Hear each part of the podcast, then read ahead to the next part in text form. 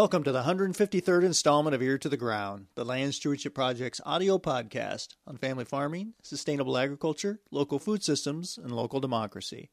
I'm Brian DeVore, editor of the Land Stewardship Letter. The agricultural system that dominates the Midwest may be highly productive, but it's also extremely inefficient. How can that be? Well, one of the reasons this production system is so inefficient is that it relies on raising a few annual summer crops, which cover the land only a few months out of the year. This means for eight months or more, the land lacks any living roots or green ground cover, creating a long period of time called the brown season. During this long, lifeless brown period, the land is particularly vulnerable to erosion, and precipitation runs off the land, carrying with it fertilizers and other chemicals that were not used during the growing season. Don Wyse says such a system is not only wasteful, but doesn't utilize agriculture's ability to provide key ecosystem services such as keeping pollutants out of the water, building soil health, sequestering greenhouse gases, and providing wildlife habitat. It also limits economic options for farmers, says Wyse, a professor in the University of Minnesota's Department of Agronomy and Plant Genetics, and the co director of the Center for Integrated Natural Resources and Agricultural Management. Wyse is helping lead up an effort to make Minnesota agriculture more efficient environmentally and economically. Called the Forever Green Initiative, this multifaceted effort is based on the idea that we need to create farming systems that rely on covering the land 12 months out of the year. Wyse and other scientists at the U of M are working to figure out how soil friendly crops like pennycress, intermediate wheatgrass, and camelina can be integrated into the current corn soybean rotation. For example, pennycress can be seeded after corn or soybeans are harvested in the fall. It provides crucial protection for soil during the fall, winter, and spring and produces high value oil and protein meal from unused fertilizer and water that would otherwise be wasted. Pennycress, a native of Eurasia and a member of the mustard family, also suppresses weed growth without the use of herbicides and supports honeybees and other pollinators. But Wyse and his colleagues realize that alternative crops like pennycress will never catch on unless farmers find them profitable to raise. That's why the Forever Green Initiative is not only using plant breeding to develop gene lines that do well in the harsh climate of the upper Midwest, but is also examining how to make certain crops more useful as sources of food, feed, fuel, and other products. In other words, how can the market value match the environmental value of these crops? One way this is being done is through the development of incubators across the state that would coordinate the technological, economic, and even policy innovations needed to make alternative crops a consistent part of the farming picture. These incubators, which are called land labs, would help overcome the chicken or the egg barriers that often plague innovations in agriculture. What incentives do farmers have to plant a new crop if there's no market for it? And even if there is a market, what if there are no processing and transportation systems available to get the product from the field to the end user? Land labs are an attempt to coordinate all of these steps in a way that farmers and other links in the chain aren't taking on all the initial risk of trying something innovative. All of this requires laboratory equipment, field plots, scientists, graduate students, and lots of trial and error. Wyse knows this from experience. Since the 1970s, he has worked to develop a perennial ryegrass industry for farmers in northwest Minnesota who are looking for a way to diversify. Developing this system required intense plant breeding, as well as the creation of a propagation and processing infrastructure. That's why Forever Green will require consistent funding over a number of years if it is to be successful. That means an investment of public dollars. During the past few years, the Land Stewardship Project has been working with various allies at the Minnesota legislature to procure consistent financial support for Forever Green. Wyse recently talked to me about various aspects of the initiative. He started out talking about why the current farming system that predominates is inefficient and why it's so important to add functional diversity to the landscape. We just don't think the current system's efficient, right? If you uh, explore all of the inputs and outputs from uh, the current agricultural system, you find that there's a lot of waste. You know, in terms of soil erosion, you're losing soil. That's not very efficient, right? Right. You're moving uh, uh soil off the land and, and uh, moving it into rivers and streams. It's not very efficient in a, in a classical annual cropping system. You lose all of those services. And basically, we're saying designing agricultural systems that produce those ecosystem services is in, increasing the efficiency. You know, it reduces the input of herbicides, fertilizer. So that's the context in which we're presenting in terms of, uh, of efficiency, recycling nutrients mm-hmm. rather than running them down the river. We, we know that as you add uh, functional diversity to, to, to, the landscape, uh, the systems are, are, are more, are, are more efficient in terms of recycling nutrients, uh, better use of, uh, of the water, utilizing the water that's there to, uh, to produce biomass rather than putting in the tile line and down, down the stream. I, I don't think this is necessarily new information. I think it's information that we've had for a long period of time. The issue is how, how do you make these systems adaptable by farmers? So I think that that's what's key about this program is that um, we're trying to de- design systems that are profitable uh, for the farmer uh, and producing products that are of value to uh, to consumers. Right now, as you well know, if you stick with the crops that we have that are all winter are, are all summer annuals, you won't be able to produce those ecosystem services. But they're highly productive. But if you want an efficient, more efficient system, one that produces these ecosystem services, we have to we have to fund the development of a different type of plant. It has to be a different type of plant. Mm-hmm. For us, it has to be a winter annual or a perennial. If it's if it's just an annual, uh, you you still have you know a long period of, of brown on the landscape. And as long as you have that, it's susceptible to erosion. It's susceptible to nitrate nitrogen loss. So you have to have something there to cover it. And the only thing that I can come up with would be winter annuals and perennials. And, and I guess what I've learned over the years, if if you can create a system that has an economic pull, the chances of it being uh, adopted are, are really pretty high.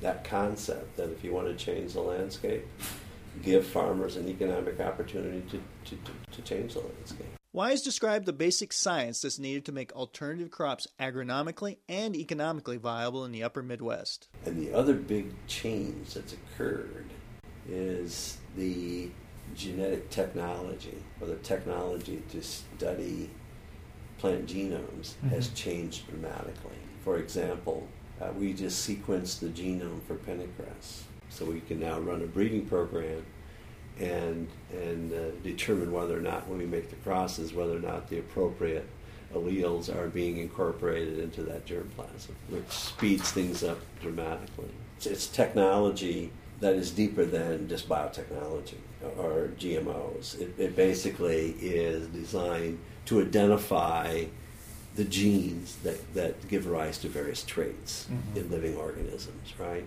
And then you know, GMOs, genetic modified organisms, you can come in, identify that gene, and modify it. Well, but you don't have to. You can look for different forms of it, make crosses, and just select for that one. And you know, we put millions, millions of dollars in the human genome, and it took a decade. We sequenced the genome in pennycress in a, just a few months for seventy-five thousand dollars that's how that world has changed. So, so now we know an awful lot about pennycress. We'll be able to manipulate dormancy, oil content, flowering, and we can do it in a way that is as efficient or more efficient than the major crops, which makes these alternative crops really viable. Five years ago, it was just a joke. Today, um, we have tools that will allow us to develop these alternative crops uh, in a very rapid pace. But our problem is we don't have any money. We patch everything together. So we're arguing that there needs to be a public investment to bring this material along. And in this world, obviously, over time, the, the private sector will get more involved. We believe that the public sector should take this early risk in the same way the public sector took the initial risk on soybeans, corn, wheat, and barley. So we've brought it far enough along that I can look most anyone in the eye and say, these projects are worthy of an investment. I can't tell you which ones are going to fail, which ones are going to be successful, but here's a core of six or seven that are worthy of additional investment for the next five years. Um, but what do we need? We need postdocs and graduate students to mm-hmm. actually do the work because we have breeders that can advise, that can advise these folks, but you need resources that creates the infrastructure, you know, to buy the time in the greenhouses, to buy capacity at the branch stations, uh, people to go out and plant and, and harvest. Doesn't sound like a big deal, but Mhm. you know it is. It takes a lot of lot of, Lot lot of hands. hands. Yeah. So we're to the point where we can actually we actually have those components out there, but it's hard to get the idea across to the people that you need the investment in the development of better germplasm, better traits, and it's a difficult thing to get across. Wyse provided a glimpse at how the Land Lab incubator concept can work. So you know, what's the land lab? It's basically figuring out how in the hell to put the pieces together Mhm. to get production and processing in place. We don't really talk about it, but my land lab team that's in place is in of the Woods County. We didn't call it a land lab, but working with those guys to develop perennial ryegrass and to develop that uh, that uh, enterprise. Yeah, it was an example of a land lab. That's that's what I'm doing right now. In each one of these, I'm trying to make everything arrive at the same damn time. Let, us let me give you an example. Uh, let's take intermediate wheatgrass. So we have our team here, and it, it includes the Land Institute. It includes some genetic group group in Kansas State, a group at Logan, Utah, and our genetics group here at the University of Minnesota. So there's the plant development part, but then we also have our in-use team, uh, which is made up of five faculty in food science and a division at General Mills and the new food group at Patagonia in California. Mm. And they want to build their, their food program off of intermediate wheatgrass. So here I sat, organizing and working with our plant breeders and, and also doing the agronomic work, looking at ecosystem services, productivity.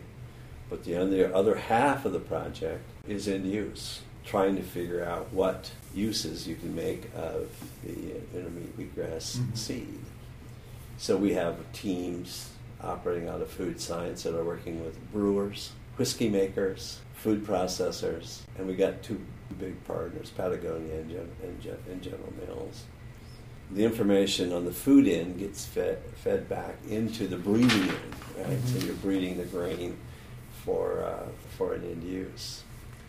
Now here we go, chicken and egg. I planted 120 acres of interme- intermediate wheatgrass at Rosemount on behalf of Patagonia, just so that they can get enough seed to evaluate the grain for use in, in their in their food products. Now they're coming back to us and saying our projections are this. This is how much seed we're going to, to need to move this program forward. And all at once now in my lap is the, the need to produce thousands of acres of intermediate, intermediate wheatgrass.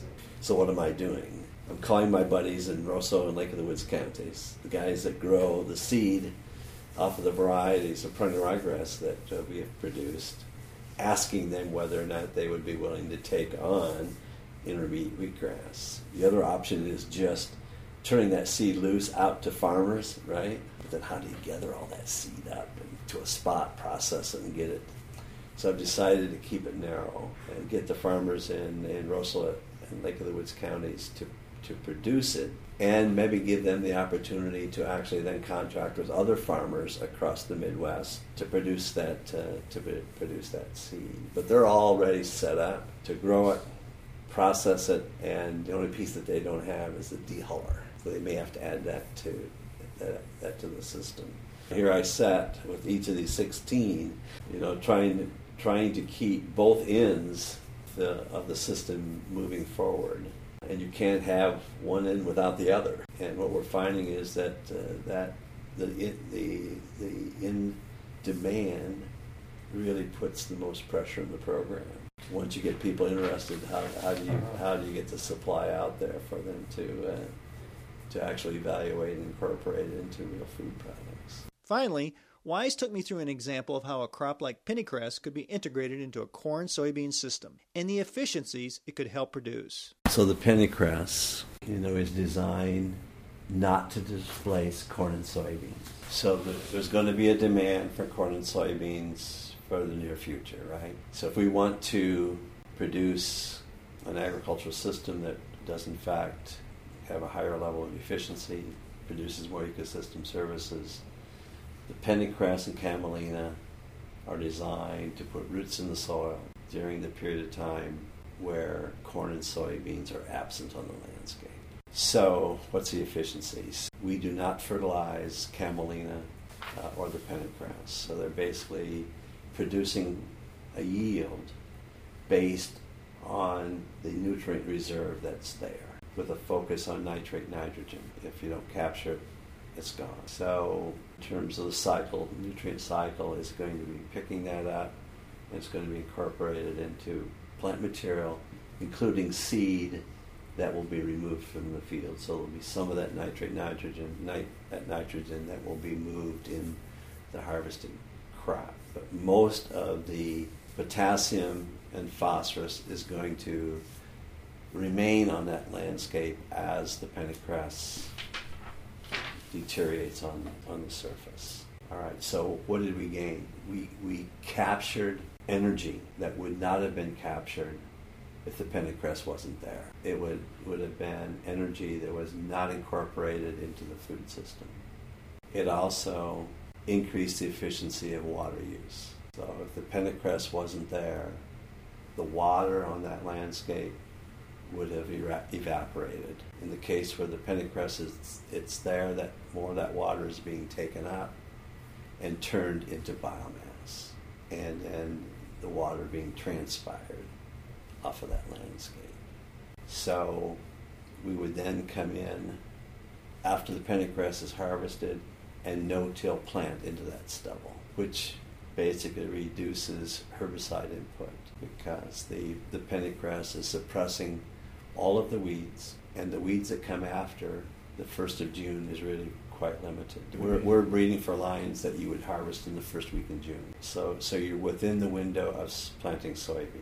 And the other way would be to relay crop, camelina or pennycress, into, into that system. So you would have the pennycress growing, and you could come in and plant the soybeans the second week in May or the first week in May, allow the two to develop together, mm-hmm. and then harvest the harvest the pennycress for seed, releasing the soybeans. So it's going to reduce tillage, it's going to reduce herbicide input, you're capturing more energy, recycling nutrients, reducing herbicide input, and then you would plant soybeans into, into, in, into that system with less herbicide inputs and then harvest it in in, in September. And there's market for that seed. And we would hope that over the next five years we would be able to modify that plant so the protein could be fed.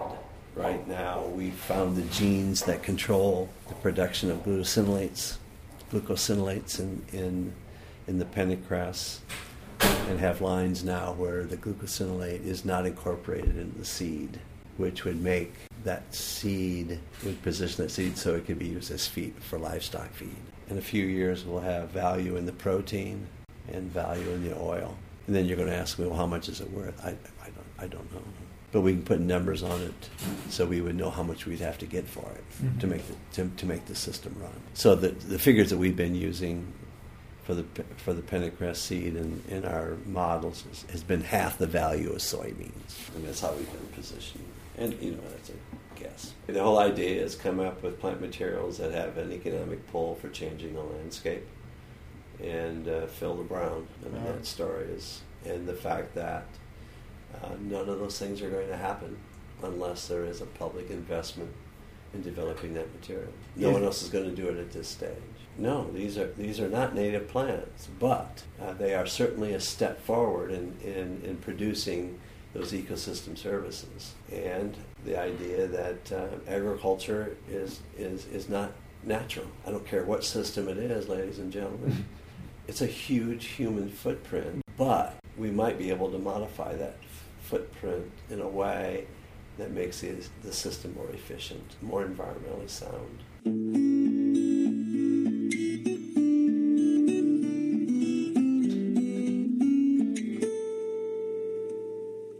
Information on Forever Green, see www.landstewardshipproject.org and see our April 16th, 2014 blog on the initiative. If you have comments or suggestions about this podcast, contact Brian DeVore at bdevore at landstewardshipproject.org or you can call 612 722 6377. Thanks to Laura Borgendale, Western Minnesota musician, for Ear to the Ground's theme music. And a special thank you to all of Land Stewardship Project's members who make initiatives such as this podcast possible. If you're not a member, visit landstewardshipproject.org to learn how you can support LSP. Thanks for listening.